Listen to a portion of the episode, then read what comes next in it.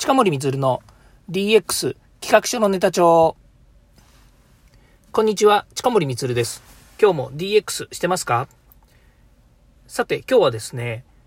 IT が劇薬になる日っていうですね、えー、そんなお話をしたいなというふうに思います。ちょっと過激なね、言い方なんですけれども、まあ、基本的にですね、IT、ね、情報技術、こういったですね、えー、分野というのは、一般のユーザーにしてみるとですね、まあ、IT 機器とかですね、デジタル機器というのに代表されるように、ほとんどはブラックボックスなんですよね。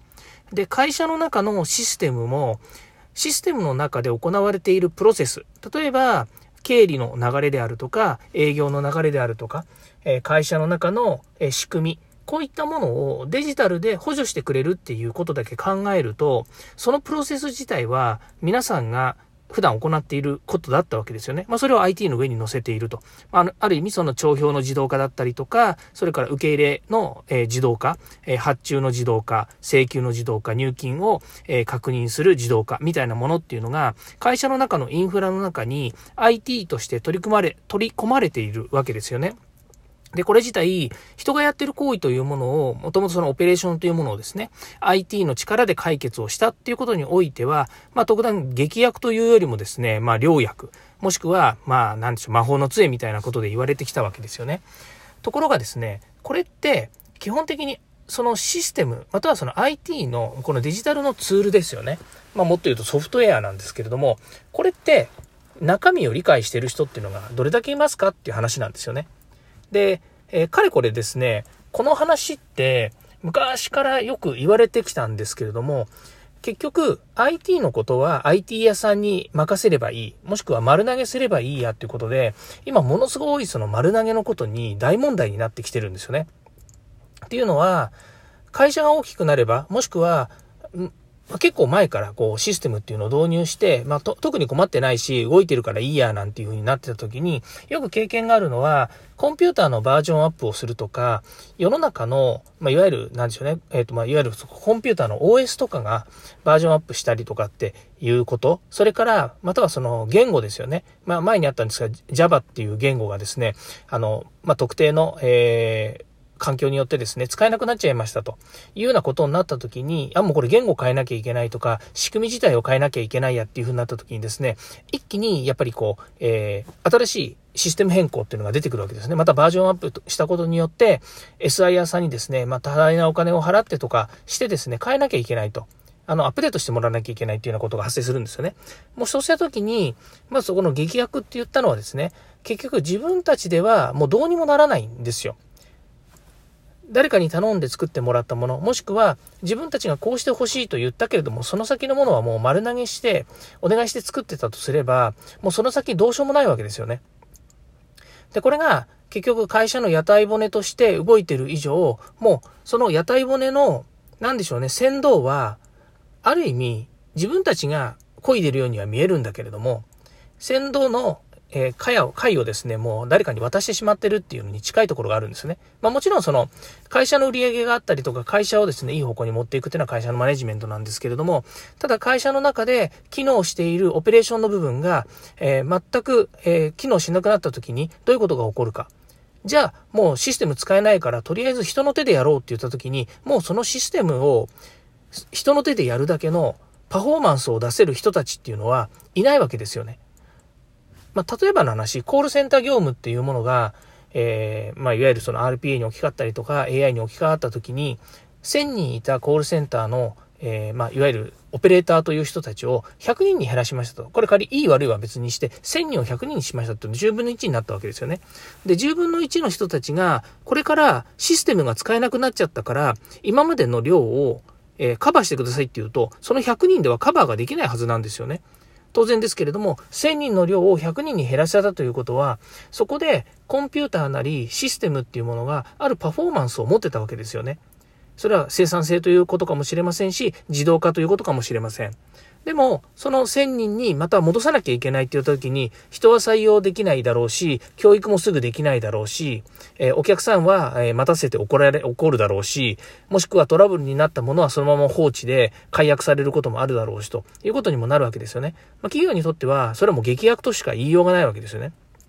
まあ、だからといって、その、えー薬をね、飲まないっていうわけにはいかないわけです。つまり IT を導入しないというわけにはいかない。もうこれからの未来、この IT は進化すれども対価はしない。ということを考えると、まあ、またはですね、IT を一切使わずに仕事が行われるかっていうと、もうそんなことはないわけですよね。ですから、この先ですね、この、えー、薬ですね、IT という薬をどのように自分たちが服用していくのかということを考えて、常に良薬にしている、良薬、良薬として飲み続けるっていう、まあそういった、えー、知識を持ってないといけないんですよね。どっかのタイミングで飲み合わせが悪くて、食い合わせが悪くて、えー、劇薬になってしまうっていうことがあるのであれば、もう、えー、薬と薬は掛け合わさない。えー、まあだからってね、SIR さんと SIR さんぶつかるとか、あの、二つ入れちゃいけないとかってそういう話をしてるんではなくて、自分たち自らがしっかりとその IT というもの、この薬というものを理解して、そして、えー、分かっている必要があるということなんですよね。まあ、もっと言うと、オペレーションの中身まで全部ね、わかんないとかっていうと、これはもう会社としての手がね、なかなか難しくなっちゃうなとは思うんですけれども、その薬に関して、IT に関して、デジタルに関して、しっかりと自分たちが学んで、えー、オペレーションしていくべきであるということなんですね。で、これを考えるとですね、もうマネジメント、まあ、経営者としてみればですね、経営者とか、それから運営する立場にしてみると、もう IT っていうのは、マネジメントの要素であるということなんですよね。だからこそ、今のデジタルトランスフォーメーションというのは、技術論の話をしてるわけではなくて、完全に、えー、マネジメントですね、経営論の中に、このデジタルトランスフォーメーションという考え方があって、まあ、その中の一部に、今、現存する技術、テクノロジー、それからまだ見ない新しい製品、サービス、こういったものをどのように自分たちが作ったりとか導入するかということを考えていくということなんですよね。ですから、デジタルトランスフォーメーションというふうに言っていますけれども、基本的にデジタルを、で変革をするということなんですけど、デジタルが主じゃないですね。デジタルはツールですので、これはもう手段の一つです。ですから、目的は何かといったときには、会社の目的やビジョンというものに、を達成するためにですね、ビジネスでデジタルをどうにか利活用して会社を変容するということなので、ビジネスデジタルトランスフォーメーションぐらいに言ってもらえるといいんじゃないのかなと。じゃあ DX じゃなくて BDA とでも言いましょうかね。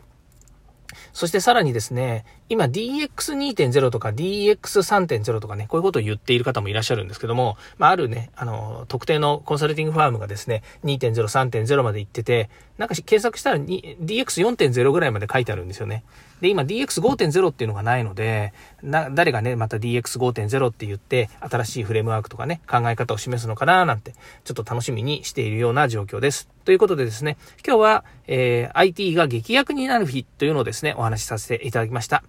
はい、ここまで聞いていただきましてありがとうございました。また次回もですね、DX に役立つ話題やネタを提供していきます。よかったらいいねやフォロー、コメントお願いいたします。またですね、こんな話してほしいよとかっていうこともありましたら、えー、Twitter のリツイートとかでですね、えー、またはですね、DM でも結構ですので、教えていただければ、えー、こういった放送の中でもですね、取り上げさせていただきます。ということでですね、あ、そうそうそう、またですね、あの、年末年始にね、もう12月師走ですので、あと1ヶ月ですね、えー、年末年始になるので、また、あの、今年の総括とかですね、また新年になれば、えー、今年の抱負みたいなのをですね、えー、来年の、来年になりますけれども、今年の抱負ということでお話しさせてもらったり、まあ、いろんなことをですね、企画してますので、ぜひ聞いてください。また、あの、ちょっとできるかどうかわかんないんですけども、あの、この放送でですね、コラボっていうのをやってみたいと思ってまして、今は、毎週水曜日に、堀内隆さんと一緒に対談形式で、えー、まあ、掛け合いみたいにしてね、あの、いろんな、えー、ネタをですね、お話ししてるんですけども、そうではなくて、また外部の方とですね、こう、コラボをしてみたいな、というふうに思っています。